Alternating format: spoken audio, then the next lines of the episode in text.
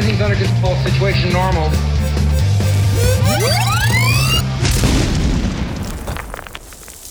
Hello, everybody, and welcome to this week's episode of Florida Man Plays X-Wing. I am your host, as always, Steve Sesnick, and I am joined this evening by the Reverend Joe Laporta. What's going on, man? Amen to that, sir. Amen to that. Amen. Oh, man. Also with us this evening, Carlos Ramirez. What's up, man? Hey, what's going on, guys? Let's go.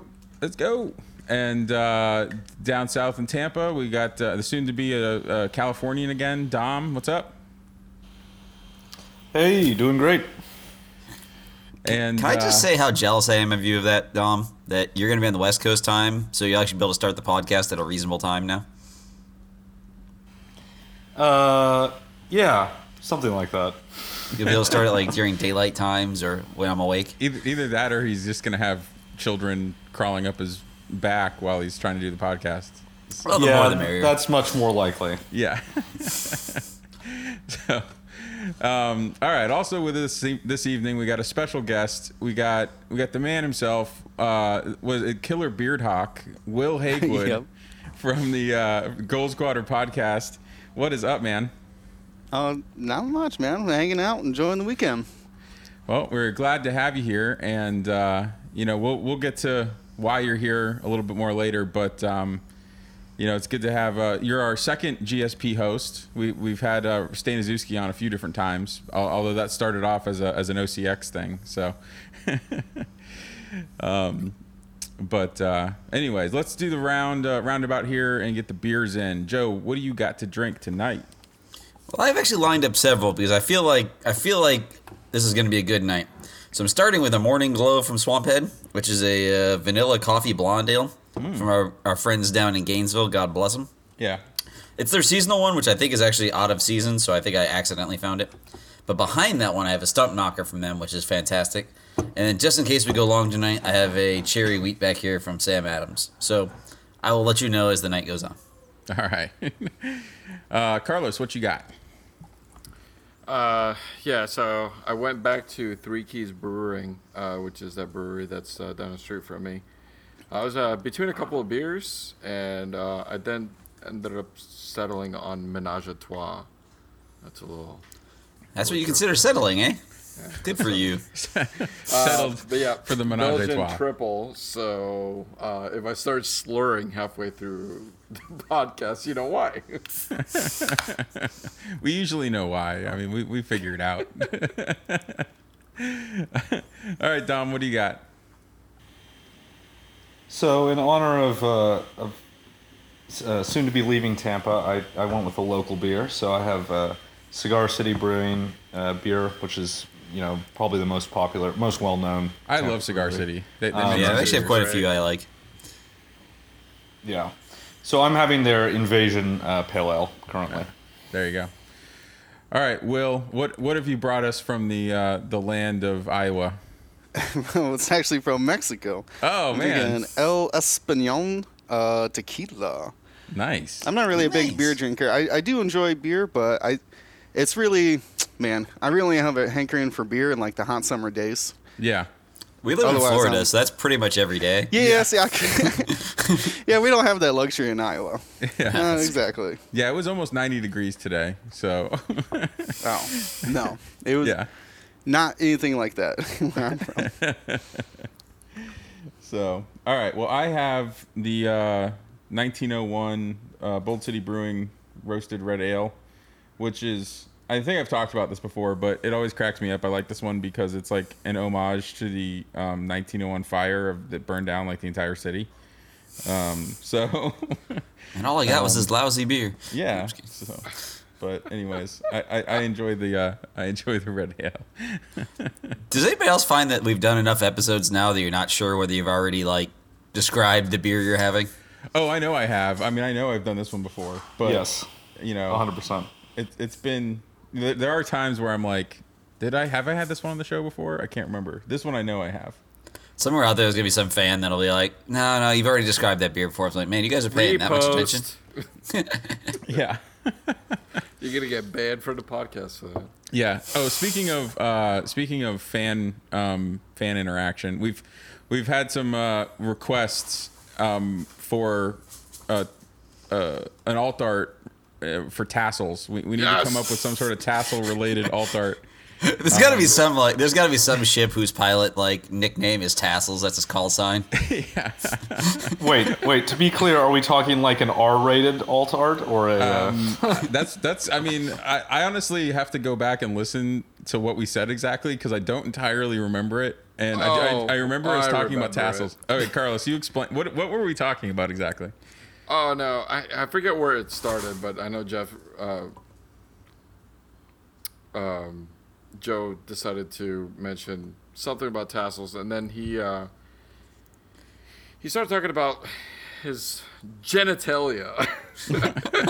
Oh shit! Did I? So it was certainly strongly implied. I don't know that it was explicit, but I mean, it was it wasn't explicit. It might be better if you guys didn't tell me because I was trying to explain this story to my wife today, and I didn't know what I had said. She was kind of curious why I didn't know. It was implied. So I don't know if we can go R-rated, but I think we can figure something out. I was thinking maybe charge tokens with little tassels on them. That could work. Yeah, I don't know. Maybe. And then you can put them in fun places. I don't know. That's what I'm saying. Especially if you have two charge tokens. Yeah, especially. So, I don't know. I'm going to have to go back and review what we were actually talking about because I remember talking about tassels, but I could not remember why. I was like, why did that come up? So anyhow, we'll have to review the tape on that. But we'll keep an eye out. If you have any ideas for tassel-related alt arts, feel free to send them to us. And, we'll figure that out as we go. But oh, Lord. No, I don't want that. I can't wait. Send him directly to Steve. Yeah, send it directly. He'll be the Joe. Just send him to the Facebook. This Facebook page. I'll see him. We're gonna get all kinds of X-Wing fanfic from this. Our Facebook page is gonna go down. Are we gonna get zucked? Immediately. We're gonna get zucked. We're gonna get zucked. Yeah, probably. Oh well. Somebody will just send us a picture of Rob Lowe from Super Troopers 2. Yeah. Oh. All right. Well, let's kind of get to the topic at hand here a little bit. So we got Will, Mr. Haywood here on the show, and he's obviously on the GSP podcast. He's I think you won one of the Space Jam events, right? Was it the first Space Jam event, Will? It was the first one. Yep. And weren't you also involved in the Nim Miranda Lupin Chewy event? No, whoa, hold on! Don't you dare invoke Nim in my list. All right. Oh, okay, okay. It was Miranda. I'll give you that. It was Miranda. Yeah. But yeah, that was back in the last Adepticon, one of the last system opens of first edition. Yeah. Yeah, that was maybe my biggest claim to fame, I guess. Well, held over my fame for a while, anyways. That yeah, we essentially started playing Lupin Chewy because we got bored of Miranda's taking a shield and healing a shield. Yeah. You guys were just regenning around the board. I do remember. I remember going back and forth on that. I was watching some of that stream that day, and then I turned it off for a while, and I came back, and there was wasn't there a note on the table or something how you guys were just Chris Brown wouldn't let us. He was like, "No, I'm the judge, and I'm not gonna let you both decide to go to Final Salvo. That sounds like collusion." And I was like, "No, you gotta wait your 2 hours or whatever." And I was like, "Well, turns out we can decide the pace of play, so we're gonna take a small break." So. Why exactly did you guys have Lupin Chewy with you? Oh, Dion had it because I don't know. We were at a big convention, so it was one of the kind of fun. This is the thing that travels with you guys everywhere. It was in Dion's big setup rig for all of the streaming booth. He just threw it in. He travels with it. Yeah, there's a few other people that travel with it as well. So it's a common sight at some of the bigger tournaments. But all right, and but the main reason we wanted you here today is we wanted to talk about the XTC, which is the X-Wing Team Championship, and the teams have just been announced for that, and you are on Team USA, And we wanted to get kind of a rundown of kind of like what XTC is, because I know it started off as a European event and it's kind of expanding more and more. So if you want to kind of give us the rundown, you know, you got the floor, man. Exactly. So, it was kind of, it began as like an offshoot of the European Team Championship, the ETC, and they had opened it up. I forget if it was the year before America came over there or the year of America going over there for the first time, but they had opened it up to international teams if they would wanted to broaden from the European thing. So, the last time that they had it in person over in Warsaw, Poland. I think. Yeah. And America went over there. We did okay. Not great, but we, represented ourselves well. And then, obviously, this year, having people from all over the world meet at one place does not sound like a great idea these times. It's pretty difficult to do with travel restrictions and all that kind of stuff. They just kind of gave up on that, which is super realistic, so fair enough. But most of the X-Wing these days is online for the time being anyway, so no big deal there. And actually, it has really elevated some of these smaller communities. They were able to get together a team of locals to participate in the online event. Marcel gave me an update that they're at almost 40 teams right now, 37, 38 or so right now. If you're... they've been posting on the Fly Better Facebook page on the teams. So we had like Ireland and what was the other one? Oh, Singapore posted earlier today, and so everyone's kind of getting there as they're finalizing teams. I really enjoyed the Team Ireland video where they put all their faces on like river dancers or whatever. That was pretty. And it's really having. It's really just like anything in X-Wing, I think. It really shows that, like, yeah, we're super competitive. Like, we're playing to win, but, like, man, we're going to have fun while we do it. So, I love to see that from all of the teams amongst the world as well.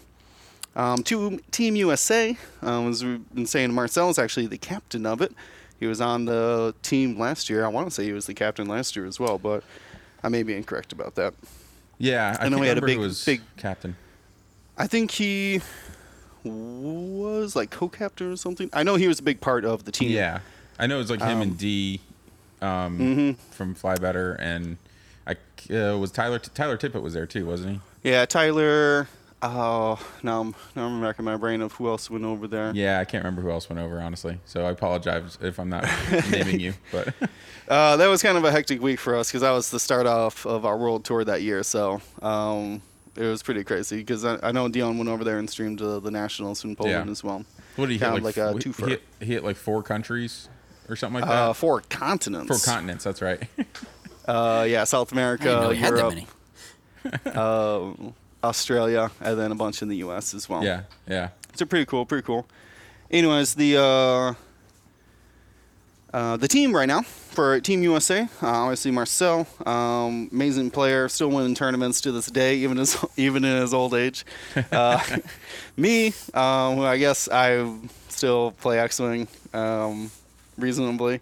We got Matthew Carey, who is an excellent player, got into the finals of our ACE Championship the other weekend ago. An amazing player, has been for years there. We got Carson Ray, one of the, I think he's still Gen Con's champion for X-Wing. Oh, is he, do they have another Gen Con? No, they have not. He is because, there hasn't been another Gen Con. Yeah, so he's the Ollie of Gen Con. Right, he's the forever North American champion, so we got to get the North American champion in there. We got Doug Howe, who's also an amazing player. Has him and Kenneth Lyon have been playing a lot in our online tournaments and been doing exceedingly well, and we wanted to pick them up. Steve Couture, who was... our champion for the ACE Championship there, just the other week as well. He beat out, we had a last minute like exhibition match for our last couple players on our team, and he had to face his squad mate out of Colorado, Dutch, and for our Imperial spot on our team, and he ended up beating him out. So nice little playoff there. Yeah, I mean, obviously, like we would like to have everyone on the team. But you can only have so many. So we're like, we kind of not like giving Steve a hard time, but like, yeah, we know you just won a championship, but you're gonna have to play to get into the team. So I actually have a question about that. Sure. I don't know if you can share this. Just as far as the selection process goes, because obviously, if I'm correct in thinking this, faction, strategy, right, list selection, of course, all that stuff plays a big role. Was faction a consideration? It is a large consideration of it. Like, we can't just have all the best Imperial Ace players on the team, because then, six of us or whatever, it had to figure out a new list. Yeah. So that was definitely, Marcel took a lot of time. He had an online sign-up survey. And then him and a couple of the other team members, he obviously asked me, because we talk all the time, if I wanted to be honest. So I was helping him kind of dig through the applicants, making sure that we had as best well-rounded team as we can. Because in the team championship, each team member will only fly one faction throughout the tournament, they need to know that faction very well. So things like Steve and Matthew Carey, they're flying their respective factions, Rebels and Empire, from the latest tournament there. So it does factor in a lot. Like the next person I got on my list, Daniel Leon, Leon, I guess. He has been running Separatist amazingly, mostly HMPs and Grievous, past the Nantex nurse. So, like, he was definitely top of the list for our Separatist selections. Mm-hmm. So I'm glad he was volunteered onto the team. And I know he was in the finals of one of the Gold Squadron events, if I remember correctly. He flew a ship off the board accidentally. Yeah, that was a little oopsie, but yeah. Well, I mean, but he's very good. Another person who's been playing, hardcore Separatist through good times and bad. So... And that's the kind of dedication you need, like, when we're looking for someone who can just, like, zone in or zero in on one faction and know, good matchups, bad matchups. You really got to recognize the ships that they're flying. Yeah. And then, let me mention the last member here is Tommy Adams. Tommy's a great player and has done a lot for the community. And I think it would be a disservice to put... or to not select such a great guy on the team. Because he runs the, is it the XVT as it's called, the Vassal League? Exactly. Yep. He runs the, I would say monthly, but they last more than a month. So whatever they do for the Vassal tournaments, he's been in charge of that. Has so for years. Major participant in a lot of the online play. So. Had to have him on the team. He is like I said, amazing guy. Can't say that enough about Tommy. Mm-hmm. Well, that's sounds like quite the team, and I know all the other countries. There's been a lot of smack talk online. Especially Ollie's been all over it with the smack talk. I mean, it's part of the fun, yeah. Yeah, for sure. So, but yeah, I think it's going to be a really cool event, and I actually, it's pretty cool that it's, it's obviously it's really neat to be able to do like an in-person tournament, but for this type of event, this could, this online format could be really the better way to do this kind of going forward. Mm-hmm. But yeah, it's pretty neat. So what about the rules for this exactly? How does the and I know some stuff is still being decided, it hasn't all been finalized yet. But how does the tournament itself function with these? Was it 7-player teams? Right. So we have 7-player teams. We have 2 backups because obviously it's going to be 1 game per week. So Mm-hmm. It will be over a very lengthy period of time as we try to get in as many games against other teams, or rounds rather, as many rounds versus other teams as possible to narrow down the selection. Because it's kind of like, it's a harder tiebreaker, right? If there's 5 teams that have 4 wins, yeah, right? Who gets into the top 4? So they trying to get as many rounds in as possible. Mm-hmm. So yeah, you're required to have a player for each faction. Obviously, you got to submit your the list A plan. I think they're still working around that because they're not sure when the points are going to change or not. If they're still doing that 6 month or is the last pack change. So that's kind of in limbo right now about the list. But mm-hmm. One faction per team. Or excuse me, 7 factions per team. And then, so once you get your round pairing, Ollie posted a video of the pairing process a couple years ago for one of the first XTCs. But essentially, you put out a list and say that, like, this list is the defender. So then your opponent is going to match up 2 lists with your defender. And then you get to choose of those 2 the matchup. Mm-hmm. And obviously they're doing that for their team. And through that selection of you put down 1, they choose 2, you mm-hmm. pick one of those 2, it will eventually get down to all seven of the teams being paired together them. Yeah. Or teams, factions. Mm-hmm. But there is quite a bit of strategy. Have you guys ever been involved in a team tournament like that? Carlos and I played in one time that was like a 3-man team tournament with our buddy Travis down in Orlando, but which was a fun event and we ended up winning. So nice. I believe you guys were on your way to the team tournament last year, right? Oh yeah. I was me and Curtis were driving to the Crate Cup when we got turned around by COVID.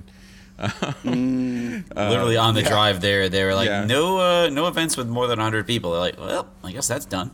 Yeah. Right. So yeah, I was going to try to do another one, but we didn't quite make it. Yeah. I have not done any, but I've been desperately wanting to for years. Cause strategy, as you say, all of that stuff is fascinating. One thing that I think, you were saying it's cool because online, you can have all these countries involved, which is obviously awesome. One other cool thing about the extended format, right, timeline-wise, is there's even more time to do all that, like really in the weeds strategizing and all that sort mm-hmm. of stuff, right? If you know what your matchups are going to be, right? I assume you would know, right, like a week ahead of time, so or more, Yeah, they're going to try to do the pairings, I think, live, because not like live, like where everybody's watching, but like so they could. The team captains can do the pairings all at once, essentially.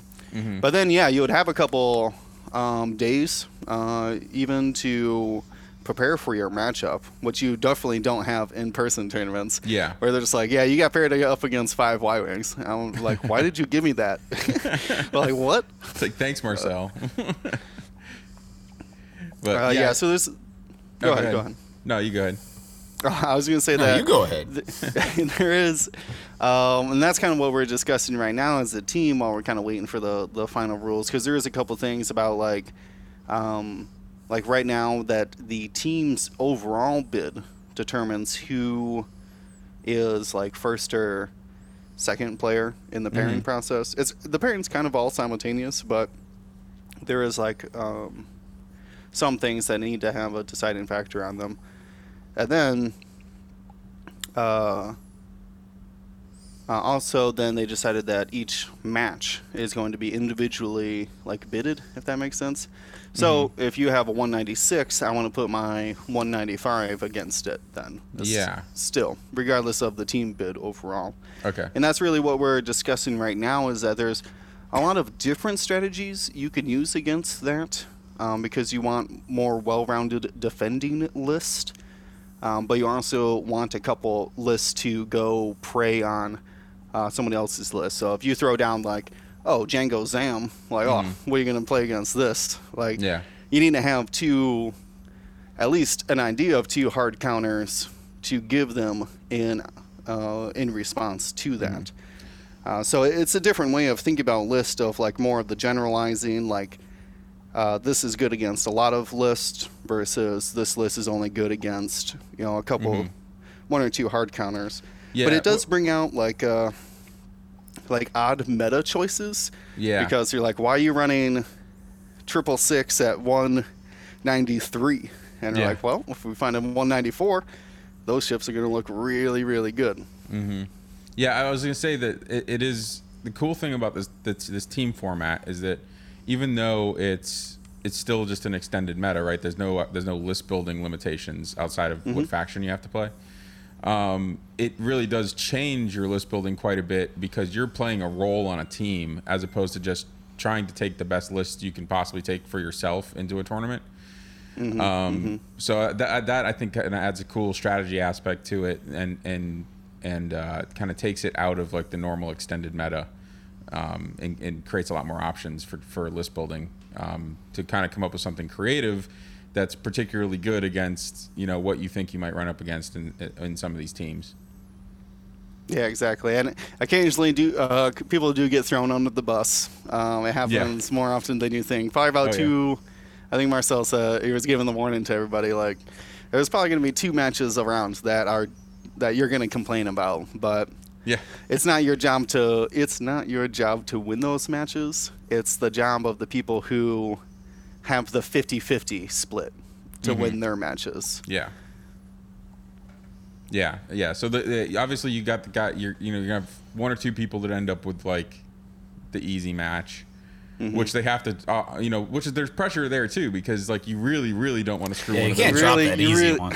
Yeah, you really, if we hand you a softball and you fail, letting your whole team down now. Yeah, that's a big no-no. So, and then there's the 50-50s, which is basically where the round is decided, and mm-hmm.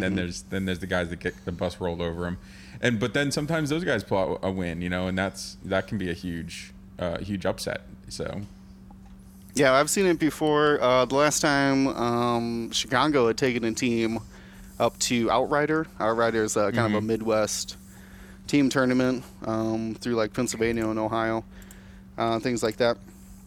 And they had brought a guy who doesn't play in tournaments. He plays in every night of their league night. Shows up every week doing all the like at the game store events. Never travels for a team. And they're like, man, we really need you to be our ringer. You know, just come and play some games on the team. He won. They gave him all the bad matchups, and he won like 90% of them or something like that. Whatever, 5 of 6 or something like that. So like you can be that guy, just hero out and just get it done for your team. And mm-hmm. I think it's one thing to be like, man, I gotta win this team so I can get those, or I gotta win this match so I can get into the cut, try to get those templates or whatever. Like that's one kind of motivation. But you're like, my brothers are gonna be so mad if I screw this up. So yeah, it's very interesting. I've always preferred them, but it's a much harder and obviously a bigger investment than just the regular tournaments. Yeah, I mean, I found that and I don't know if you felt the same way, Carlos, in that one team tournament we played in, but I actually kind of found it to be more focusing. Like I was more intense and more focused on the games I was playing because I knew I was like part of a team and I like there was other people counting on me. So yeah, exactly. And you remember how I ended up dropping the only loss that we actually even had in the whole tournament. Mm-hmm. So and it was the very first match. Yeah. So like you can really feel that feeling. Like it's like, oh man, I put our team behind, and it was a good motivator, right, to get on it, because it was just like, you know what, if I finish 2-1 and the other guys, like still do well, mm-hmm. You can still like clutch, the win. So it kind of like that's the kind of the balance of it, right? Because you have your first loss and you're on your own, you're kind of playing from behind, but yeah. Your team kind of carries you with you and kind of motivates you to keep winning. So it's a nice feeling. Yeah, it was. I really enjoyed that team event, and I would like to do more of them. I think they're a great format for X-Wing. Like I think they're a great community building format too. Like it just kind of keeps people engaged and interested in stuff because that kind of that team mode I think everybody gets into is pretty cool. So, all right. Well, is there any, anything else about the XTC that you think we need to know? Will, I know we've talked about the rules. We've talked about Team USA and kind of a little bit of the past history. So, is there anything else about the XTC that we all need to know? No. I know that the event is starting. Let's see. We're looking for the main event to start in August, it looks like. Is that okay? Right? Will the event be streaming at all, or? I hope so. I mean, this is, from communities all around the world. So I'm not sure if what they've exactly finalized for that, if they're going to just allow, anybody to stream games or that they want very, registered or confirmed streamers before they do games. Just because it's kind of weird sometimes to stream your own online game. People kind of frown on that because you can see what chat's saying and stuff like that. So I'm sure there'll be a large push to have it streamed because I'm really trying to get the word out and keep the motivation of X-Wing going throughout the year. Yep. Yeah, I would be. I would imagine. Hopefully, Dion will stream it. GSP being kind of the largest streaming platform for X-Wing. And I'm sure there's a bunch of guys out there who'd be willing to stream games for it, like Scott over at Hexiled and the Firecast guys and whatnot. There's a bunch of streamers out there. I'm sure would love to stream some of these games, and there's going to be a lot of them. So, I have a question. This might be a little. I don't know if you have an answer for this, Will, but just a thought. One of the cool things obviously is that there's just so many different countries involved. This year, and obviously just gonna be a ton of games and really cool experience event. Do you have any? Obviously, the USA is gonna win. I mean, hands down. But sure, do you have any? Do you have any? Yeah, we'll say that. Why not? Do you have any dark horse kind of countries you think might surprise people, or just you'll be interested in playing, or you think are interesting? Have you taken a look at that? Dark horse. There are some obvious ones, like obviously the London. I think England actually has multiple teams in it. I think they have London and a second one, but I might be wrong about that. But outside of the obvious, Poland and Germany and England, dark horses though, I would look out for the Singapore list or the Singapore team. Yeah, they have XY and the former world. Champion who's what was his name now? Oh, I'm trying to remember now. I have also lost. I blanked out. It's Fo or Po ago. Or something like that. Justin Flo. I don't know. It's something like that. I know it's Justin. Anyways, but they while a smaller community, they have some excellent players in there. Yeah. And definitely when you play. When your only people you have to play with are like big championship winners, your own bar gets raised pretty high then. Oh yeah. So I would definitely be on the lookout for Singapore. Trying to think of anybody else. Justin Fuwa, I think. Fuwa, yeah. Yeah. Fuwa. I would also put out Mexico. Just posted their team. Interesting. And they have some sleeper hits in there who have done really well in person world championships. So I gotta give a shout out to our North American brothers here. Yeah. And hopefully they can perform well then too. I think technically America's a dark horse, but I don't know. We will perform okay. I don't expect a win because the Europeans are very strong players. Yeah, the Europeans are real strong players, and they've also been doing this team format for a long time, and they're a lot more, I think, used to it. The team stuff is a little bit newer to the U.S. Side of things, so yeah, very individualistic here. Yeah, I mean we've really just had Crate Cup as kind of like the one big team event that we've ever really had in the U.S., and so it's. But over in Europe, I know the XTC is like or the ETC as they used to call it, was like real serious. And I think it also comes from like the way they compete in I'll say football. There's just a lot of competition between the countries over there. So that's something I think that they're kind of really used to. But first of all, Stephen, it's pronounced football. Football. Okay. Hey, I said I didn't use the S word, so they should be happy. All right. So all right. Well, I think that's all we got on the XTC, which is it's a great rundown, and we appreciate that. Will, it was so signups are closed. Like we can't add a Florida man team. Florida team. Florida might as well be a country. I was gonna say, if Florida secedes from the union, then do we get to make a team? Because we're pretty close. We can get Ron DeSantis on board. You have to talk to Texas though about seceding though. They're also their own country. No, we actually can't do that. All my in-laws live in Texas, therefore we will not be speaking to them. Oh, fair enough. As they are not speaking to me. Florida always does kind of feel like on a bit of an X-wing island down here, but. It would be interesting. You know, we'll kind of guess we'll see what happens this year. But I mean, if XTC kind of continues on as an online event, it'd be pretty cool to get like some other U.S. teams, maybe like some individual states popping in with their own teams might be interesting too. But all right, well I think that's all we got about the XTC for right now. But keep an ear out for it. Hopefully there'll be some stream games. If we hear about anything being streamed for it and any of that kind of stuff, we'll try and get the word out because I think it's just a really cool event that's going to be a good time.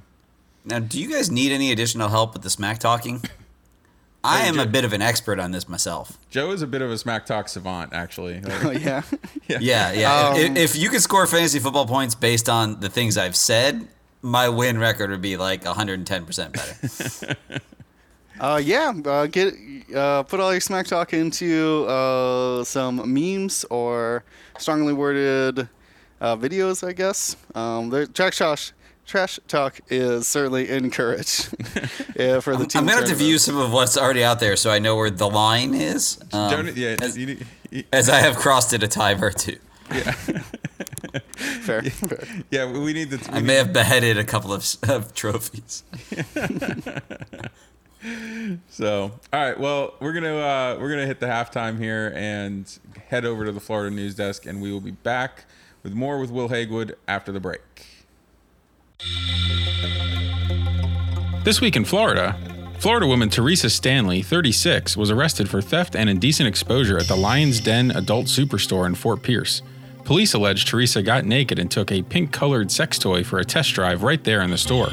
According to the complaint, Ms. Stanley removed the sex toy from the packaging and made her way to a stockroom where a worker caught her sitting in an office chair with her feet up on the table. A Fort Pierce officer caught her in the act, and Teresa stopped making use of the sex toy and dropped it on the ground. The arrest report states the value of the stolen property is $45.98. Hello, everybody. Welcome back to the second half of Florida Man Plays X-Wing, and we want to start off the second half here. Joe has a rant that he has prepared. I don't know how prepared it is, but he has a rant. So, Joe, go for it. Okay, well, this is... A lot of people don't know this, but actually, it seems like we've just come back from a hiatus when, in fact, we have not. We actually have been recording a bunch of episodes and then basically burning the tapes because I haven't played any X-Wing, so I don't have any idea what's going on. Well, I think we only did it like twice, honestly. That's at least two episodes we don't have anymore. Yeah. But one of them, we did an entire thing about Atomic Mass Games taking over X-Wing because I think that's big news and I think it's worth talking about, and it's worth having informed discussions about. What we had done is we recorded an entire episode the day that it happened, a couple hours after it was announced, and we really tried to hypothesize a lot, and it didn't come together. And I said a lot of unkind things about Atomic Mass Games, and I'll probably be proven wrong on a lot of them. But one of the things that happened recently that proved me right, and I don't want to be right. I want to make that very clear from the outset here. I want to be wrong 100% about this, and Atomic Mass Games will take over the game. It'll be flawless, and everybody will be happy. I still don't think that's going to happen, but I want to talk about the unconventional warfare thing, which, back me up here, guys, it was part of the mini extravaganza they ran on the internet, right? Yeah, it was part of their 3-day like mini con online, kind of online con they were running. Okay. So, and at any point somebody can jump in and tell me that I'm misunderstanding the situation. But they had a really cool alternate tournament format with where you could use certain squad building restrictions. And by doing so, you'd gain additional benefits for playing, right? You could play all aces and you got a special ability, or you could play all generics or something like that and you got a different special ability. Yeah. The one thing is I wouldn't classify it as a tournament so much as it was like a promotional event. Because I think the whole point of it was just they were getting people submit results, and then it would was it light side and dark side? It was light side and dark side and independent contractors, you know, what you guys sometimes refer to as scum, yeah, could choose whether they wanted to represent the light side or the dark side. Yeah. And that's actually kind of important, because what you're talking about people submitting their results was how I discovered this was such a problem for me personally. Mm-hmm. Because a lot of people were like, okay, where do you submit the results at? And I was like, I don't know. So I went back and I reread the announcement for it. They're like, just click on this link. And I clicked on it and I was able to submit results, which is what led me to the real problem with this thing. It's freaking amateur hour to be like, hey, we're going to do this big thing where you guys should get together with people and play X-Wing and announce it at 2 o'clock in the afternoon on a Thursday as if we have no lives whatsoever. As if, like, you and your X-Wing buddies are just, like, sitting around at the house waiting for somebody to tell you when and how to play X-Wing. So I wrote off the first, like, leg of this thing as this is a ridiculous thing and no one's going to be able to do it because it's freaking Thursday. Fine. When's the next leg of this? Is it next week when we can prepare for it? And then somebody on the internet pointed out, no, the next leg of it is tomorrow. Like, still a weekday. I'll grant you it's Friday. Call it half a weekday. But it's still like a thing you're supposed to get together with your buddies and play X-Wing tomorrow? Like, who has time for that? Like, and then the final leg will end on Saturday. I'm like, so you just announced this event that you'd like us to play 3 separate games with different rules and build different things for it and be ready for this thing in a matter of hours? That's some amateur hour bullshit right there. And X-Wing got the easiest out of it. Can you imagine being a Legion player? Yeah. They did a similar event for Legion. It's like, yeah, cool, let me go paint up this army real quick. And they did the same thing for Armada also. Yeah, and I think the setup for Armada takes a day and a half. So, I mean, setting up a damn game of it wouldn't have been reasonable within that time frame. Yeah, yeah. I know playing an entire game of Armada kind of hurts my head, so... And, you know, I don't want to be too hard on them, but I have to be, because they're taking over a pretty big mantle for a pretty big game with a large and enthusiastic player base. And I would like to see a little bit of professionalism. Yeah. I don't need to see a lot. Like, if you guys want me to play X-Wing with my buddies with some special rules or something, you don't even need to tell me if those rules are a week and a half out. But a week out, why don't you tell me that there's going to be an X-Wing thing next week I should prepare? Tell me to have my buddies handy. Put them on speed dial if that's still a thing. You know what I mean? Yeah. I don't think I'm asking too much of them on that. Yeah. Joe, I'm totally on board. And one of the things is that FFG wasn't perfect, but they did set some pretty good standards. You know, we did have a pretty good heads up on what was to come. Their usual problem was not really fulfilling on the time frame that they said they were going to. Mm-hmm. But we usually got a heads up on a lot of stuff. So I'm totally on board on that. And I think that's the whole thing, right? There's a transition. And usually what I like to say is whenever there's a transition, don't reinvent the wheel. You know what I mean? Do what was being done before, just improve on it. You know, and I think that FFG had a lot of stuff lined up that Atomic Mass Games could probably take, say this is what they were doing well, this is what we'd like to improve on. And I don't know if that conversation was ever had. So. I mean, I feel like what their job is right now is to build faith in a very large community of X-Wing players and X-Wing purchasers and consumers that they are not a bunch of half-wit amateurs. And I'm not accusing them of being that, but the current evidence that I have is not making me feel comfortable. Yeah, and this... Like, well, I mean, wouldn't buy X-Wing... I actually don't buy X-Wing ships at all, but if I were inclined to do so, I wouldn't do it right now based on where I think they're going with it. Yeah, I think the... You know, we're running into... kind of a situation where I it seems in a lot of ways like this whole decision to move X-Wing to AMG was a little bit last minute and a little bit rushed, and it was obviously an ASME decision, not really an FFG decision or an AMG decision. And then I think you also have a very different company that has to like build up. They didn't bring everybody over from FFG. They just, you know, I think a few people went over, but not that many. They're having to build a new staff and kind of build into this whole thing, and they're a different company. They're run a different way, and I think, you know, part of with their stream too. Like this is the first. Like I know like the first stream they did, where they were kind of doing some X-Wing announcements, and like so all the X-Wing people were kind of piled into the stream, and to watch it and everything, and it was really hinky. You know, there was a lot of problems and technical issues and whatever else, and like they were trying their best, but you could obviously tell they were just you know, one guy doing it who kind of barely, who, you know, Will Schick I think is the guy's name, who like runs the studio, and you know he probably doesn't know that much about OBS and running like live streams. He knows enough to like do some stuff, but like, you know, he was figuring a lot of stuff out as he was going. He didn't have like a marketing team or like a production staff or whatever to like set that up for him. Like, we're used to the FFG live streams, which they had like a set basically, and like, you know, they had worked on that a lot over the years. Their live streams had come a long way. They started off with a lot of problems too.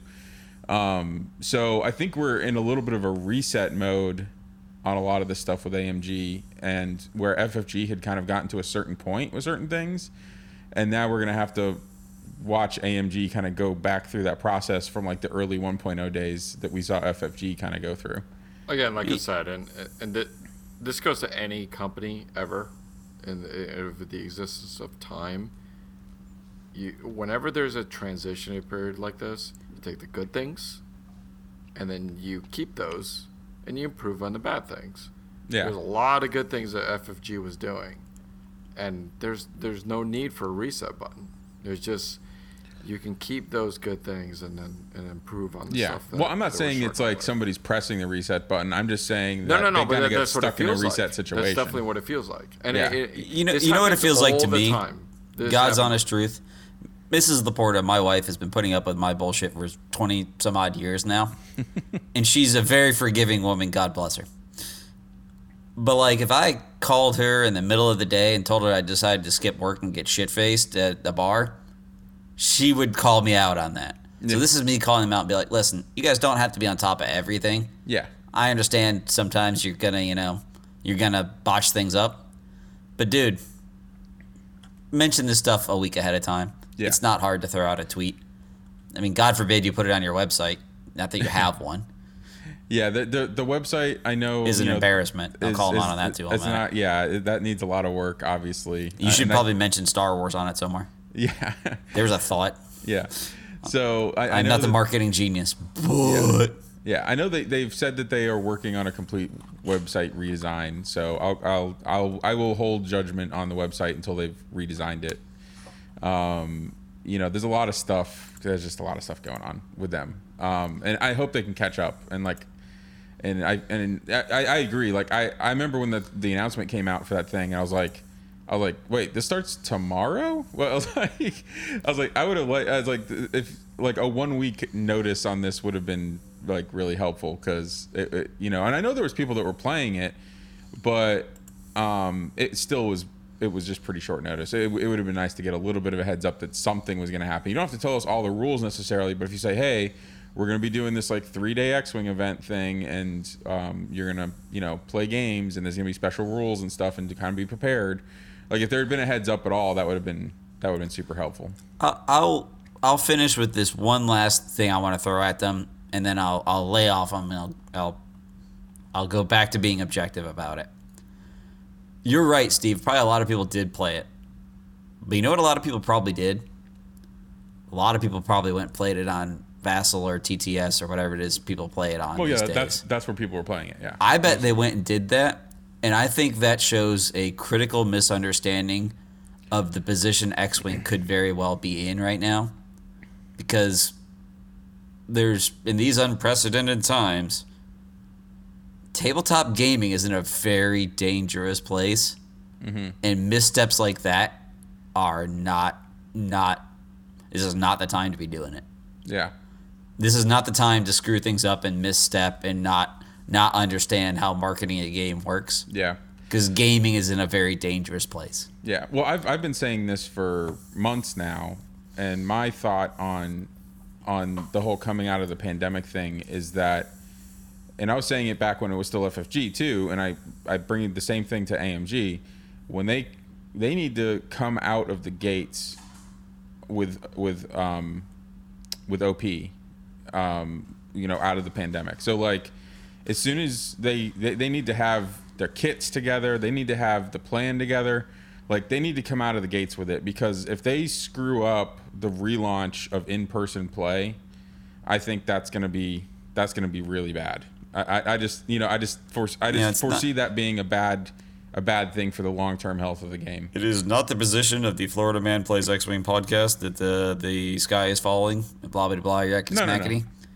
But, I mean, you could lose a lot of players. I mean, X-Wing has players that could... There's players on this podcast I could do without. No, I'm just kidding.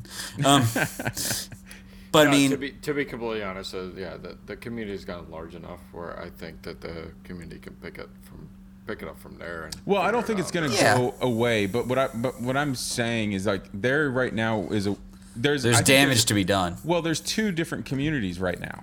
There's the online, there's all the people that have actually played online and kept up with X-Wing to some degree, and then there's all the people who've not played online at all. And there's a lot of people out there who have not played X-Wing almost at all since the pandemic started, and they're waiting for it to come back in person. And when it does, I'm just saying, like, they got to have their shit together and not make it like a clusterfuck of a launch. And because I think you have a lot of people who are like itching to play X-Wing, and they want to be able to go to some events and tournaments. And if they're not right, and if they're not working, you're going to quickly lose those people. But here's I always like to play devil's advocate, as you may know. Go for it. My two cents is, you know, just from a past experience, you know, we had a small community, in Brevard County where I used to be, and you know that got built up from the ground up, and I don't think FFG or organized play had anything to do with it. I think it was very much a grassroots movement of local players that just wanted more players and needed an organized way to meet up, have fun, and enjoy it. And the league night was our biggest night. We used to have like up to 18 people show up. And do you think there was any organized thing? No, people were just out there playing X-Wing. That's it. Like, they just came out, brought out their ships, put them on the table, and played X-Wing. Mm-hmm. There was no organized method for it. And those were our biggest nights weekly, every single week, one day a week. We had the most people come up. We had monthly tournaments, and we had 8 people possibly show up. Mm-hmm. You know what I mean? But it's like, those things are grassroots movements. You know what I mean? Like, from a community. Yeah. So, for standpoint, if they really like the game, it's going to continue. So I said, devil's advocate kind of point of view. There's no sky falling. Everything's going to be fine. As soon as communities are able to get back together to play the game, I'm not saying it'll be okay. I'm not saying it's a sky is falling thing so much as it's a possible missed opportunity situation. Absolutely. Here's where I want to leave it. Here's what it is. So your star quarterback got injured, right? We'll call Fantasy Flight Games a star quarterback. And you called somebody up from the bench, right? You're like, man, you got to go in here and win the game for us. He's like, yeah, coach. And then half a step off the bench, he drops his helmet and can't pick it up, and then trips over himself trying to get at it. You're like, well, you know, we might still win this, but I feel a little less confident. And that's where I'm at. Yeah. He's like, Coach, I'll go in there, but I'm not currently wearing a jock strap. You're like, man, you probably, bro, you should. Why are you not? I have questions. Put some tassels, damn it. Yeah, put some tassels on it. Just put some tassels on it. Put some tassels on there and go out and win the big game. I mean, yeah, and I think it's... But that's where I'm at with it. It's like, man, he got called up from the bench and he couldn't find his jock strap. That's how he looks to me right now. Yeah. Like, he might still win the whole thing for us. God only knows, but I mean... Yeah. I'm at least shaking my head and rolling my eyes. I'm on the Sky's potentially falling team. You know, I haven't said anything yet, but like... You know, I played when things were online, you know. The community in Tampa was already struggling a little bit and you know, the Bay Area before COVID. And then obviously people just... I don't think anyone other than me played online at all. I don't think there's been any X-Wing played, really. You know, I'm moving out to California, but I don't know, you know, whether I return to sort of playing... I mean, I want to play X-Wing. I fully intend to play X-Wing, but... For me, as you know, a person who enjoys competitive tournaments and OP events and stuff, like I'm going to be making a decision with my time, and if you know, if I don't feel like it's worth it, you know, it may not happen. You know, that's just how it is. Yeah, I agree with you on that. The competitive community will continue to focus on that specific thing. It's just competitive. And I have a very different background than everyone else on this podcast. I've watched more Star Wars games die than all of you put together, possibly including our guest. So I'm either very paranoid about it or I know what it looks like. Yeah. Will, do you have any thoughts on this? Not to get you into controversial topics. I was just sitting back interested in what you guys had to thought. My two cents is on the overall that I'm glad to see the efforts AMG has made. I hope for them to improve their efforts, but you had made the analogy of star quarterback for FFG. Now I love everybody who worked at FFG, but like I would much rather have like. The AMG doing like weekly live streams and like with the like person who runs that studio, and like they've been very active on the X-Wing discords and I think their own Discord. They've been very active and trying to reach out to the community, and comparing that to FFG's quarterly article. I think I would much prefer the. While not perfect, the high effort of AMG. I mean, they're going to hit some bumps on the way of the road, but they'll figure it out eventually. I'm glad to hear you say that because I have skewed perspectives on the internet. I keep going to their website as if websites are even still really a thing. I don't have the Discord or social media of any sort, and I have been told that they are better on that. And I should look into that. Well, and I think it's you know, we have these, you know, what I was trying to say earlier is like we have a lot of different communities, so it's not just the X-Wing community. You know, there's every local community is different and the way it's kind of shaped and how it kind of grew up and how they play. Like we've never had an X-Wing league in Jacksonville, for example. We've always really just done the weekend tournaments, and you know, we'll get like that turnout you're talking about, Carlos, where you get 18 people for a league night. You know, we would get 18 people for a tournament on a weekend. So it's just a different setup, and like every community is a little bit different. But I think you're also seeing that in the communication methods. Like Joe is an old school FFG guy. I mean, Joe's been playing FFG games longer than anybody I know.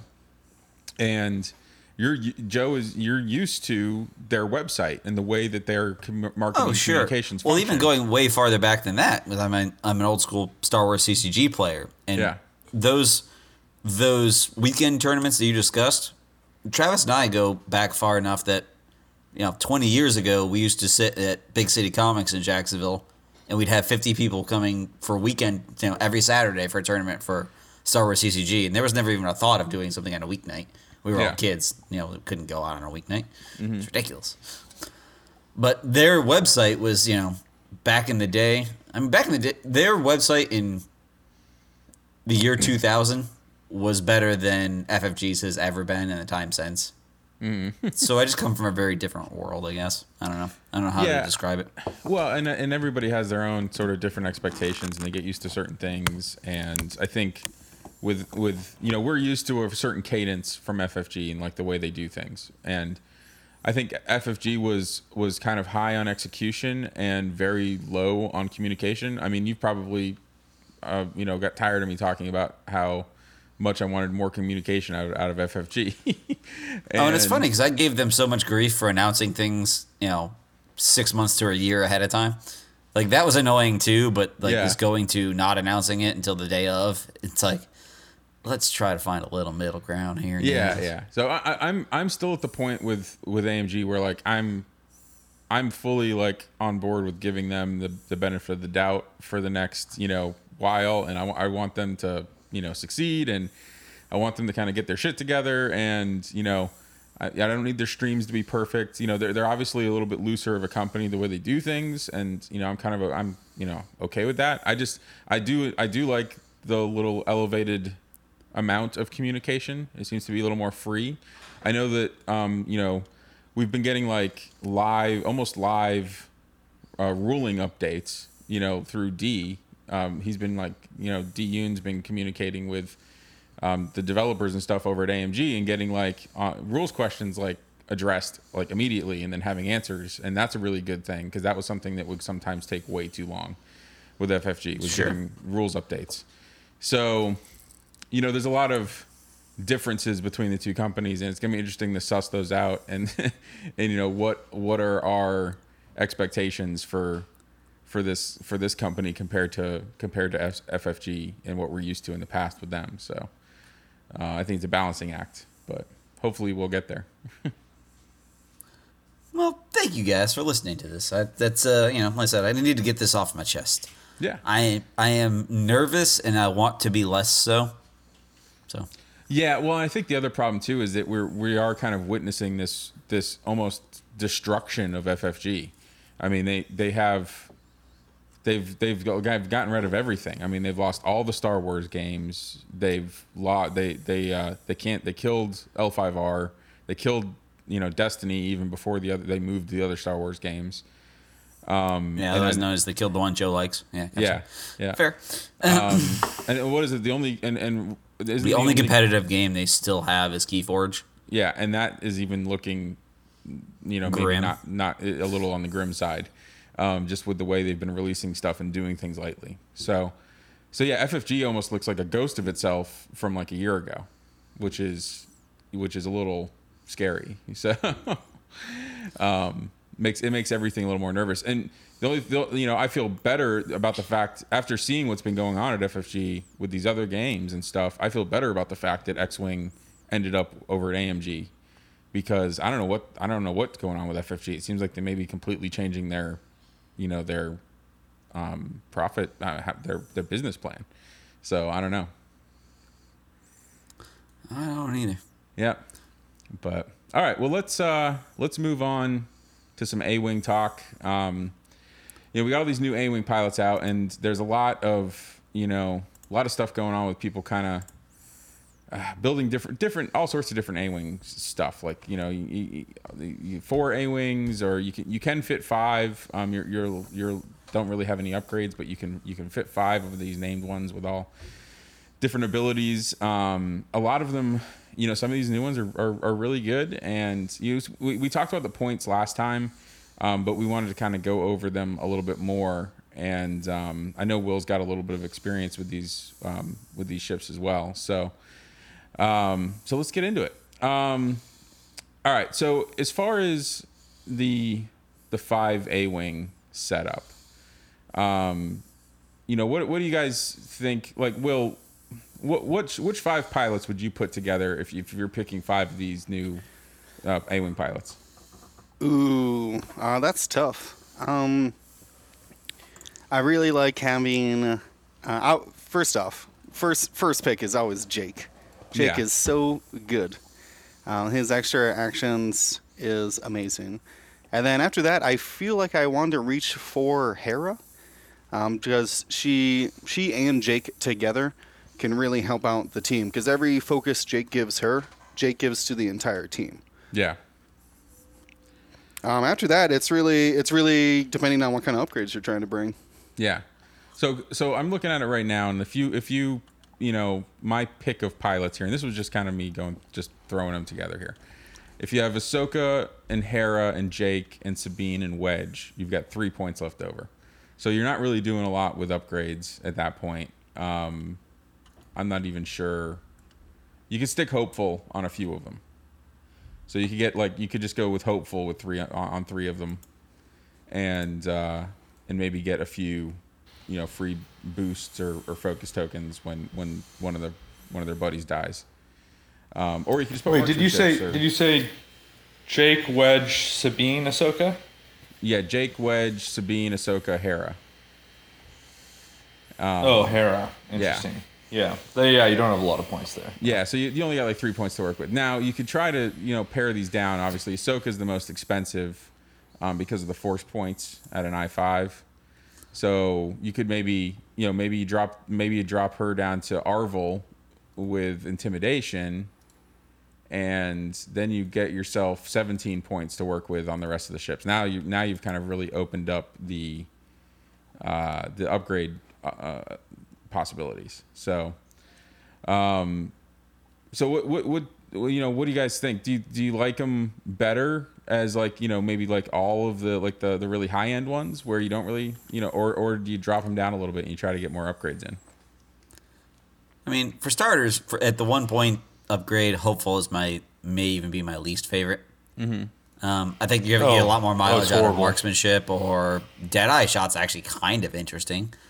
It just wouldn't be my first choice. Can I actually even kind of like Artisanal Closure. Yeah, Will, what were you going to say? Yeah, I think if you can get Predator, that it's decent. Sorry. I think as far as upgrades, let me propose this question to you guys. To me, the first question is configuration or not, because I think it dramatically changes how the list functions. Yeah. Being less come in and boost, it allows you then to continue to fly away and get that rear arc shot with, sure, the trade-off of limited maneuverability. Have you guys tested out the new configurations? I haven't gotten a chance to actually use the cannons yet. What do you think of them?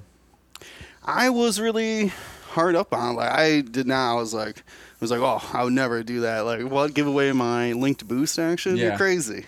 But I've come to realize that this goes back to playing old Supernatural Kylo or Advanced Sensors, First Edition Kylo, I guess. Mm-hmm. Kind of did the same thing where that boost between or before your maneuver, if you got 5-forward dialed in, that boost to the left or right dramatically changes where you end up on your ship. I used to play that version of Kylo, and it was crazy. Yeah, so I think it's. I don't think they lose. They certainly don't lose speed. They lose a little bit of maneuverability.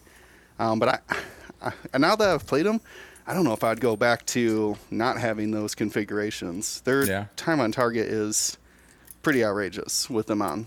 Yeah. Well, I mean, it's the thing that we always talk about with the RZ2s is the time on target, the ability to overshoot stuff and turn your turret around and still be able to shoot backwards at it. That's kind of a huge ability on those RZ2s. So I could definitely see them working. I guess it really just comes down to the points and which ships you're trying to. And the other thing too is because it's standardized, you have to put it on all of them. Mm-hmm. That makes it a little bit more of a tougher decision whether or not you're going to take it. It's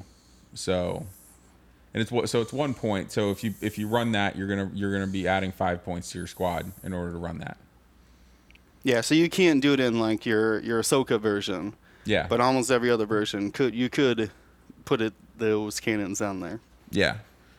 So, yeah, I mean, I definitely being able to maybe stick Arvel in there for somebody. It doesn't necessarily have to be Ahsoka, but you save 5 points. You could swap Sabine for Arvel, and that's 5 points right there to get all your vectored cannons in there. If you wanted, if you still really wanted to hold on to Ahsoka. So there's a lot of different options in the way to run this. Now, of all these pilots, Will, which is your favorite of the new ones? Ooh, you know what?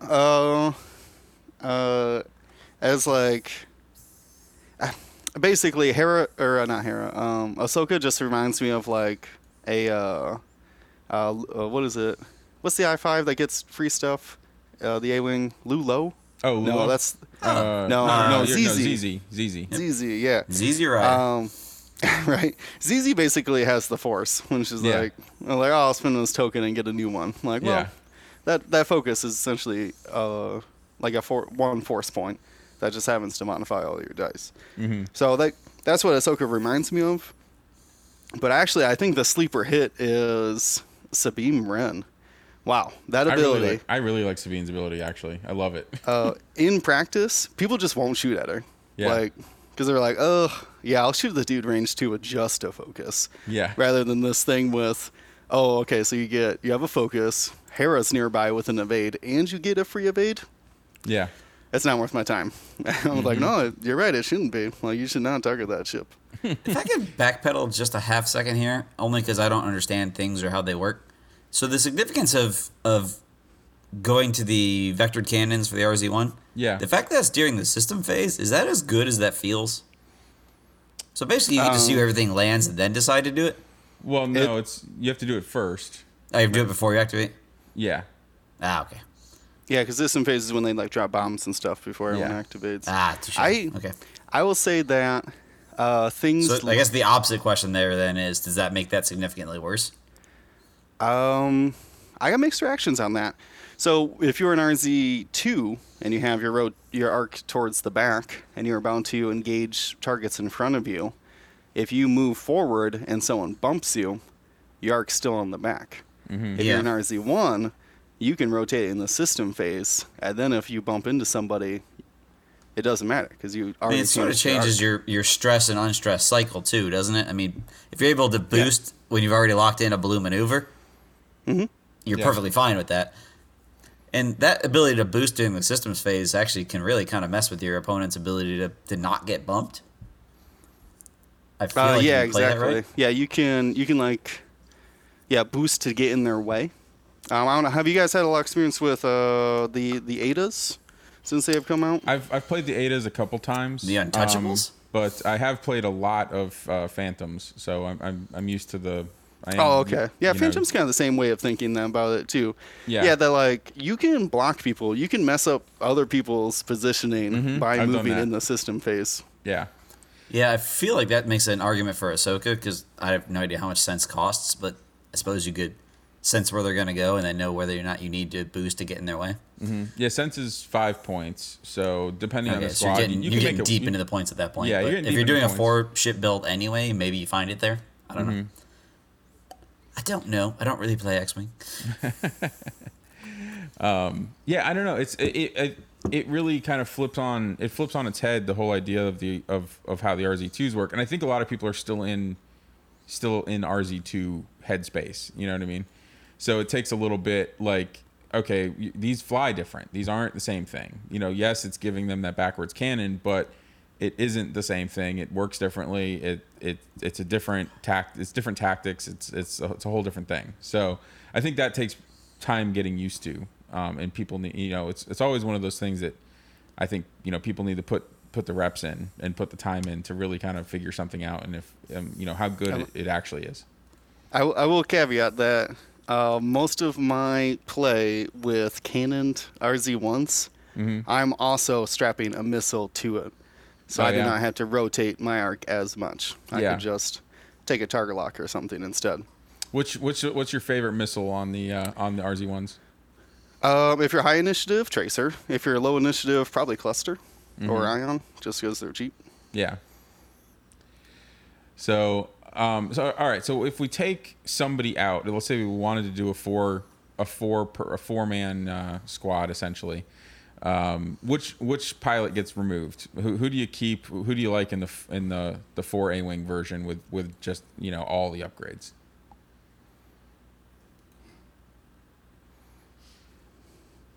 Don't everybody answer all at once. You know, I think for me, it's probably, oh man, it's a tough decision. They're actually all like Ahsoka. You know, Ahsoka, Hera, Jake, Sabine, Wedge are all. I love all their abilities. Actually, really, it's actually a super tough choice. I think I would lean towards Sabine, because of her ability is more defensive, where Wedge. Sometimes it's not enough. That one reduced agility is sometimes not enough. Bringing someone from like 3 agility down to 2 isn't, like I said, sometimes not enough. Yeah. Well, it's tough because this isn't X-Wing Wedge. You know, he doesn't have a 3-die shot. It's that 2-die shot. You know, it makes him a little bit more of a sniper than a heavy hitter, the way that the X-Wing version is. Well, it's funny because some of the things I wanted to do with the X-Wing that were never good enough because they were strange and overkill. Like, I actually like this one without maneuver. Mm-hmm. I mean, I don't like the points and how that adds up, and I have done none of the math on that. But dropping somebody by 2 agility in an A-Wing where you're likely to get out of arc, that's significant, I think. Yeah. Yeah, for sure. Although I don't want to put more points into something with that little life, but who knows? I mean, if you're arc dodging well enough. Yeah.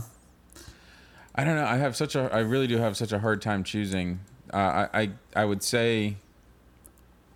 I really do like Sabine, and I want to try Sabine out because it's basically it's the Concordia face-off while also adding in a hit result. It's a really good really ability. Good. I think Wedge. Yes, it is important to note that Wedge also doesn't shoot well out the back. Yeah, because it is specifically in his front arc and not when he uses the configuration. Yep, I think that's a huge consideration. Mm-hmm. Yeah, so I guess if you're using the config, if he's shooting out the back, he's blank. Yeah, that's weak. Yeah. Yep, weak. So you're mentioning 4 A-Wings. Mm-hmm. I guess my response to that is actually taking the idea of Matt Carey. Oh, in his list, he was running Ahsoka Tano with Prockets and Hera with Prockets, then Luke Skywalker naked, and then he had a blue squadron in there for 38 points. But after the tournament, he was actually wanting to swap him out for either Wedge, Jake, or Sabine. They all kind of fit into that fourth role, and. I mean, obviously he done well with it, and he said the X-Wing was really underperforming throughout the tournament. Yeah. So if I was running just 4 of them, I think I would have to swap in somebody who could actually roll like well-modified 4 dice attacks. Mm-hmm. Yeah. So you said naked Luke, and now all I can think about is him in the back to tank. I'll be in my bunk. Diaper Luke. Yeah. I'll be in my bunk. Oh man. With tassels on. With tassels. So I don't know. I mean, so Prockets are obviously great on them. Especially with like Hera out there, just passing, being able to kind of pass focus tokens around.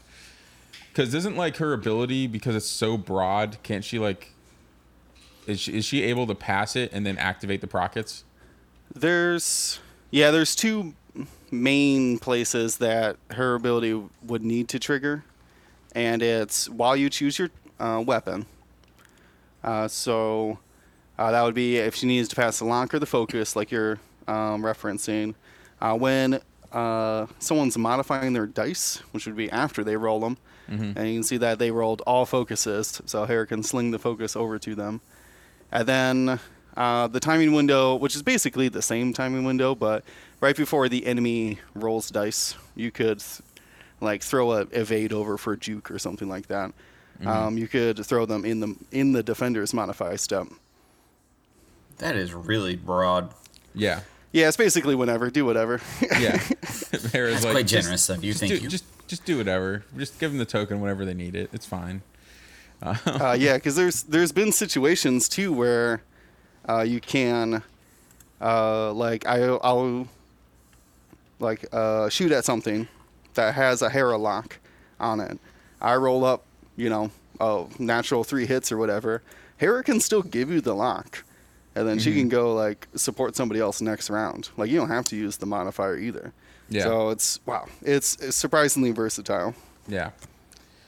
Yeah. I'm about to apologize for being this on brand, but you know who I really like her with is a Lando or a Hondo.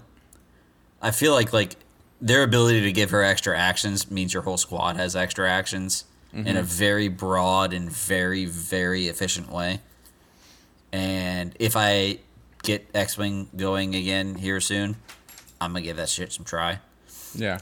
I think Lando being able to give her an extra action is incredible. I recently flew Hera, Ahsoka, and Han, and I think that could work well in there, swapping out Han for Lando, because you could coordinate with Ahsoka or Lando over to Hera.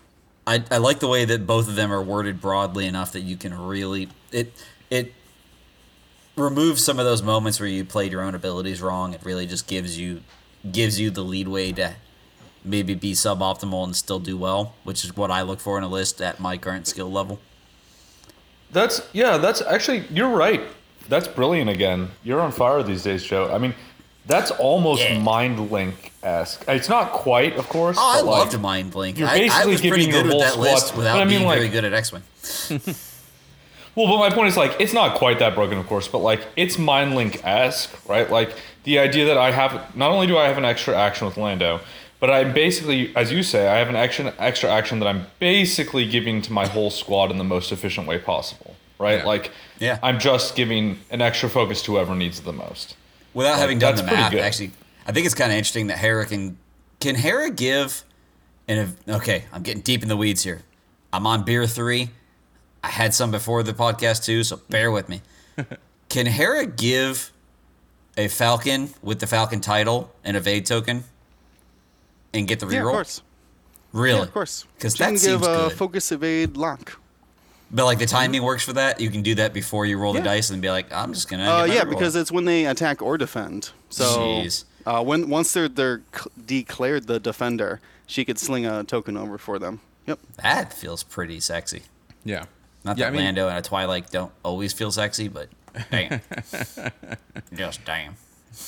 Yeah, I think this... Yeah, just have Hera always carry a focus and evade, and then, she can just sling him back to the Falcon. Well, she should be able to get a focus and evade, because Lando's like, hey, baby, why don't you focus and evade your ass? Right, exactly, that's what I'm saying. Yeah, exactly, right. That's how he says it. Yeah, that's great.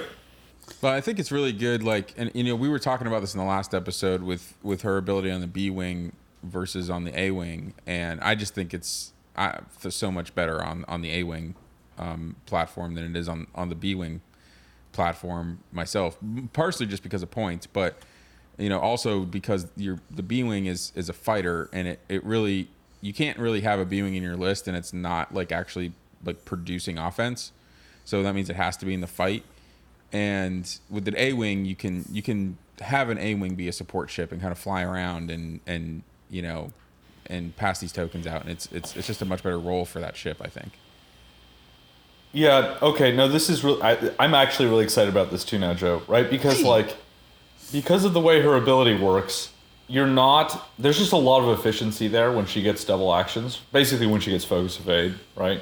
Or lock or whatever, right? Focus lock, focus evade, because, obviously, once per opportunity doesn't really limit her ability at all. There's just so many opportunities, right? So you just hand... There's tons of turns where you just hand both of those actions away to other ships, Mm-hmm. And you're just, it's not like you're marginally increasing the value by giving her one more action. You're doubling the value by giving her one more action.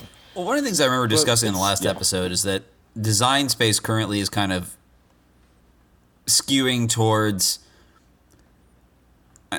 broadly it's skewing towards making one good pilot of each frame and then having all the other ones be so weirdly specific that, you might use it once or twice in a tournament, but probably not. Mm-hmm. I don't remember who my poster child for that was, but there was somebody that was just laughably specific.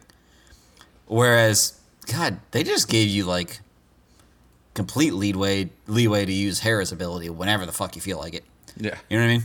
And it feels like that's where the real power in X-Wing is right now, is abilities that you a lot of guys' abilities now seem like you might use them 1 to 2 times per game. If you get more than that, you're probably winning on efficiency. And that's where I think Hera is right now. Also, I'd just like to point out, I think we weren't that positive on Hera last episode. No, you guys, oh, yeah. You guys really... I could be forgetting. You guys really put her through the ringer, and that was like just after GSP. We had gone over the last our Aces tournament or wherever, where Hera made her first appearance. And she was almost in every single Rebel squad. Yeah. You know, we need time to marinate on things. And No, it's because I played so many games since then. That's the difference. Yeah, yeah. No, I think we're actually it's really deceptive, part of it. I'll say that much. Yeah. Of how I'm pretty good it sure can be. I said some positive words about Hera. Yeah. No, actually, you know what I think we did is I think we talked shit because I remember seeing like an online poll where they declared Hera the greatest pilot in all of the X-Wing canon. And I'm fairly certain that offended me. Yes. Because being a cartoon character gives you such an advantage that it's not really fair. I think my thing was really more about the B-Wing. I felt like, you know... like how now we're doing an entire episode walking back our previous opinions. No, I mean, I wasn't even trying to walk back an opinion. Oh, yes, like, those things we said last time, don't ignore that. Another episode that should never have been posted. It should have been burned with all the other tapes that we actually burned. Hera B-Wing does have one small advantage, and it's that she can take fire control system. Mm-hmm. So she could actually use the mod, some of it anyways, before she transfers it over. The only thing Hera can do is like maybe use the focus for Prockets or to shoot a missile or something. Mm-hmm. But then she doesn't have a modifier, though. Yeah. See, that's what you don't know about me, though. I'm just going to play Dutch anyway. There you go. Dutch.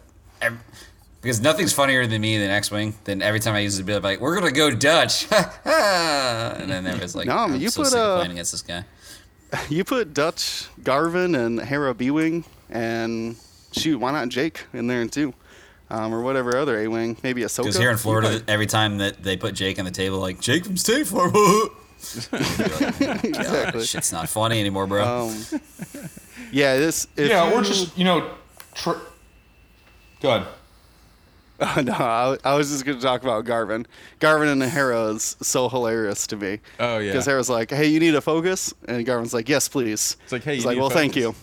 And then he's like, well, I'm done with it. Do you want it back? And Hera's like, okay. It's like, I feel like that list needs like a moldy crow in there somewhere. Like, eventually handed to the last guy. I was like, I'm just going to save this. So, like, okay, cool. No, that is another thing you can do. That save focus gets passed around like 14 times. Yeah, if Kyle shoots the last senior list and he's like, well, I don't need the focus, but I could use one for my moldy crow. Mm-hmm. Well, I guess I could use that if you're all done with it. Like, it's like polite rebels at that point. Yeah. But like, do you mind if I borrow that for a bit? Thanks. I'll give it back. After you, indubitably. It's like, hey, bro, let me borrow that real quick. That infinite loop there thing with Garvin is pretty hilarious. And it does help Garvin out a lot because like, the big complaint with him has always been that he has to... Is his pilot skill in an awkward place where this never works right? Well, I think it's not even so much the pilot skill, but it's just that the fact that he has to be able to actually spend the focus token. Like, he has to have a focus result compared to the 1.0 version where you could just... Because in 1.0, you could spend focus tokens willy-nilly. So that was kind of... That's just kind of been the thing with Garvin. But now if you can, like... You can store it on Hera instead... and like maybe have him take a lock for himself, and then you're like, okay, now I need the focus. Here's the focus, and then here it comes back or wherever else it goes from there. But I think that they definitely combo together much better than Garvin's. Garvin hasn't had a very good wingmate in 2.0.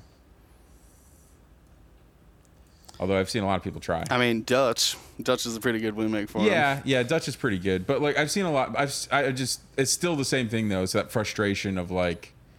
Yeah, because if he just rolls out blank in 2 hits, he could have just been literally any other 3-dice ship. Yeah, yeah. So it's just the frustration of how often his ability isn't useful.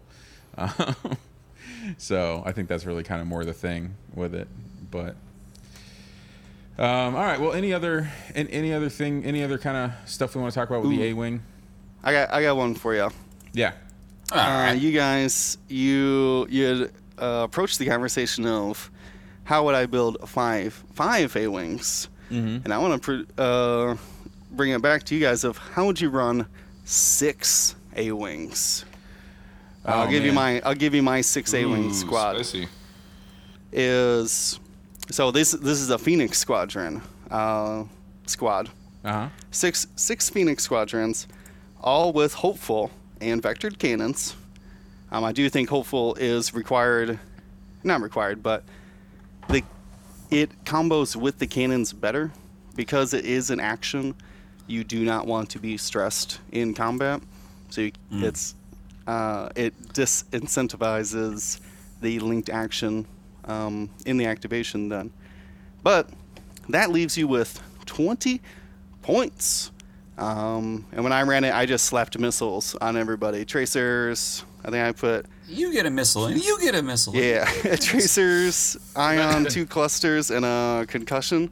Just missiles everywhere. Yeah. And, about once, I think it was... Yeah, in the opening joust, one of my cluster dudes just kind of five-forwarded right towards the enemy to try to get a block in.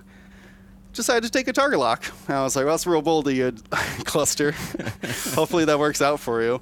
And he got murdered pretty quickly in the opening. I think he died the second round or whatever. But yeah, that just means he fueled 5 different heroics. The guy was like, we'll just kill him because he's already hurt or whatever. And once he killed him, all my other ships just boosted into range 1 for like cluster missile shots and stuff like that. I was like, wow. Nasty. But, you don't have to run the missiles. But, man, 20 points, though, after you put 6 of them in.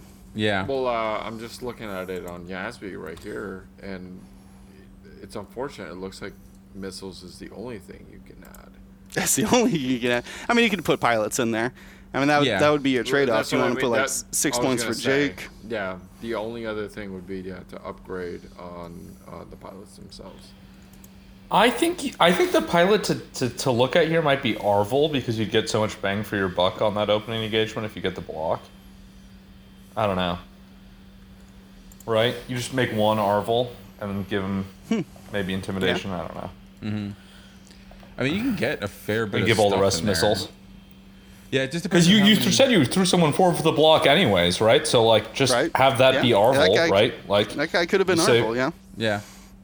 I like that, too. If you can get Arvel, I do like getting Arvel in there. I also just really like getting Prockets. Well, see okay. Yeah, you have 20 points. Well, just with Hopeful, you're just, you go in and you just take a bunch of target locks and then, dare them to kill one of your ships, and then you just activate all the Prockets. Yeah, that makes sense. I like that. I just think low initiative A-Wings... going for bullseye attacks is a little rough. I think you're going to have ships die without having shot Prockets, and that's a waste of 5 points.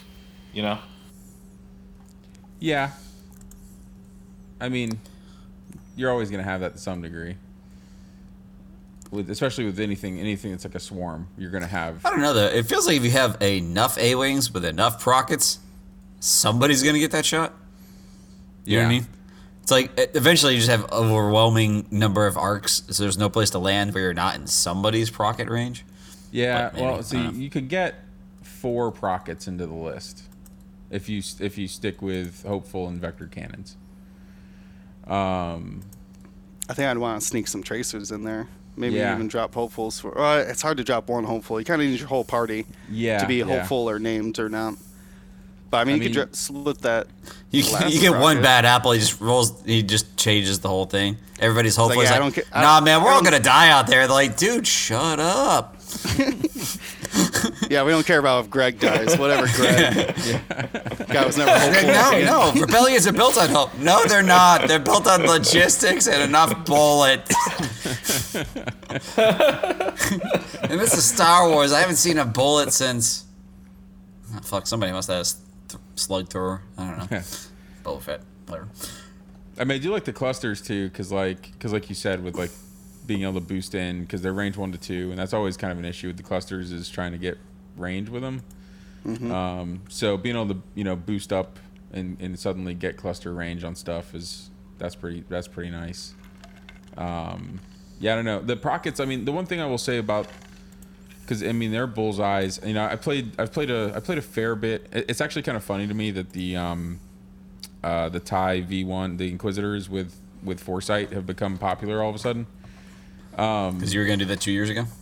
Well, I literally practiced that squad for Worlds, the last in-person Worlds we had, like right after that stuff came out, and like I thought I almost flew something very similar to. I was gonna fly. I was testing Vader at the time. It was Vader and 3 Inquisitors with Foresight, which was actually pretty good. I just had trouble against. I was having problems against like one particular list. I can't remember what I was having. I think I was just having problems against Nantek shenanigans at the time with Ensnare, Sunfox stuff.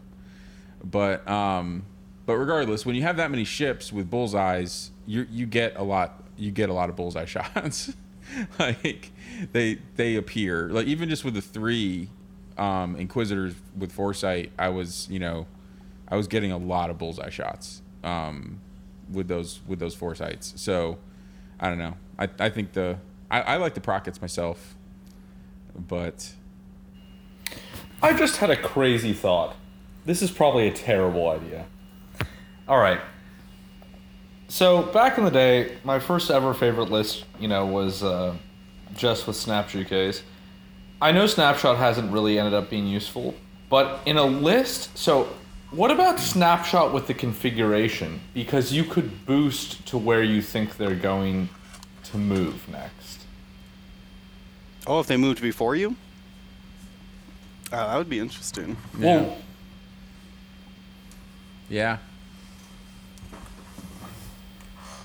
Yeah, it's kind of interesting. Just a thought. Anyway.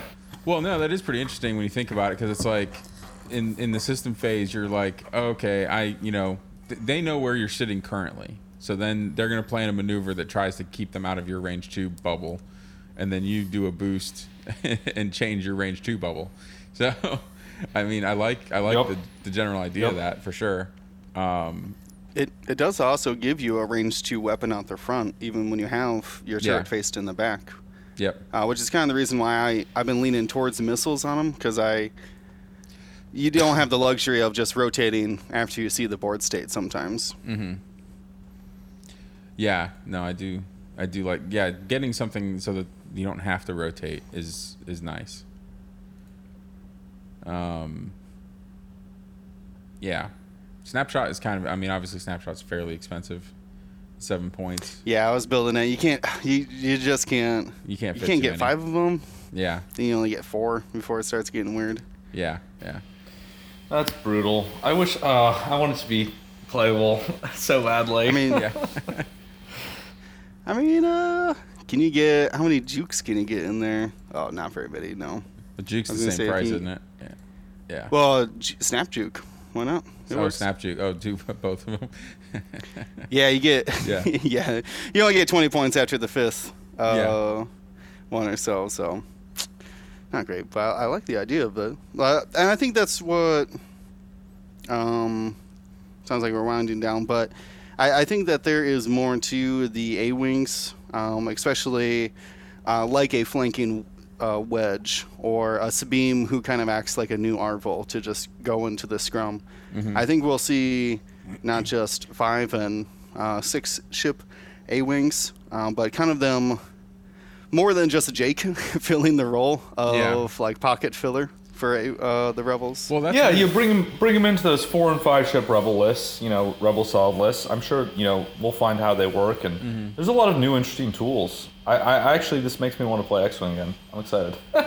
I love the squadron packs. Like every time they've done a squadron pack, even back in the 1.0 days, I've always loved the squadron packs. They always have like I think some of the coolest stuff in them. So, they take a ship that and completely change it. Like just bringing in like Karner Jax back in the 1.0 days for the TIE Interceptors and was kind of a game changer for a lot of stuff. And but yeah, I don't know. I just love the squadron packs. They always got good stuff. So, all right. Well, any final thoughts on the A-Wings that anybody has before we wrap it up here? Last call for alcohol. So, nope. All right, I think we've covered it pretty well, and I'm sure we'll talk more about these. These guys are gonna, all these A-wings and these new configs and everything. This stuff's gonna show up, I think, a lot in the tournament scene going forward. So, it's a lot of stuff to cover and a lot of ground to see, as the meta changes and develops. So, all right, well, we're gonna close it out here. I did want to, bring up one thing before we finished, and I know this has been going around the X-Wing community, but Billy Evans, obviously he was, I think most people have heard about this at this point, he was the Capitol Police officer who was killed in the incident there last week, or however long ago that was now, but obviously just a terrible tragedy. I posted a link to his family's GoFundMe. It's like the one official one that they're supposed to be. So if you would like to donate anything to Billy's family, he was a member of the Nova Squadron X-Wing community.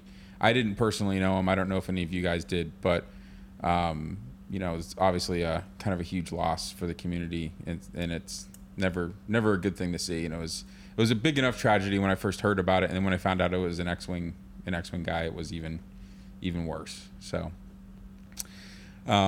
anyways, like I said, you go ahead and donate to the GoFundMe account if you're so inclined. So, all right. Anybody else have any kind of final shout-outs they want to give? Will, you want to give any shout-outs or say anything here to kind of close the show out? Yeah. I want to... Hold on, let me pull up my goldsquadronpodcast.com because we just wrapped up our Flight Club Championship, which was multiple qualifiers ending in multiple championships, depending on how you did. We're starting up the Galactic Championship, which is an event series we had held last year to great success. We hope to continue it this year as well. We have, let me count them here, 1, 2, 3, 4, 5, 6, 7, 8 qualifiers that culminate in the Battle for Alderaan. And the finale, November 6th. Check it out, goldsquadronpodcast.com. The first one is an extended event in the Atlanta, Georgia timeline. That's Eastern UTC -4. And that one's planned for May 1st. I am signed up for that one, so I'm ready to go. I think you mean Florida time zone. Georgia time zone. We always have chosen. This goes back to like real old school first edition system opens, where in 2017 they gave each city that had an open a cool planet.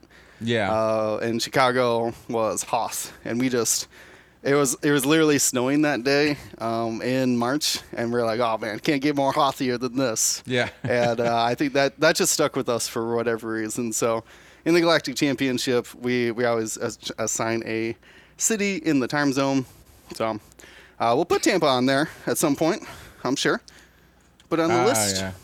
Tampa or go with Orlando. They're in the middle. That's kind of like our middle ground in Florida. Orlando, the great compromise. The great compromise. It is. Orlando really is the great compromise in Florida. We're like, fine if it has to be. It's like, fine. Yeah. If you're gonna put no one's happy. Yeah, no one's happy about it. No one's happy. No one's like okay. It's like the only reason people know Orlando is because it has Disney World. Other than that, the city sucks. Oh my God! Monsters is cool. Hold on, I take that back. We probably have Orlando listeners. Orlando is great. I love Orlando. Oh man, Carlos, thanks for taking the heat that I would have gotten. Thanks, Carlos. That's some wingman shit right there. All right, I'm signed up for that first one, and I think a couple of the other ones. I think I signed up for all the U.S. or the North American time zone ones. Yeah, there's we do have an Australian one, that's UTC +10, and then we have a couple in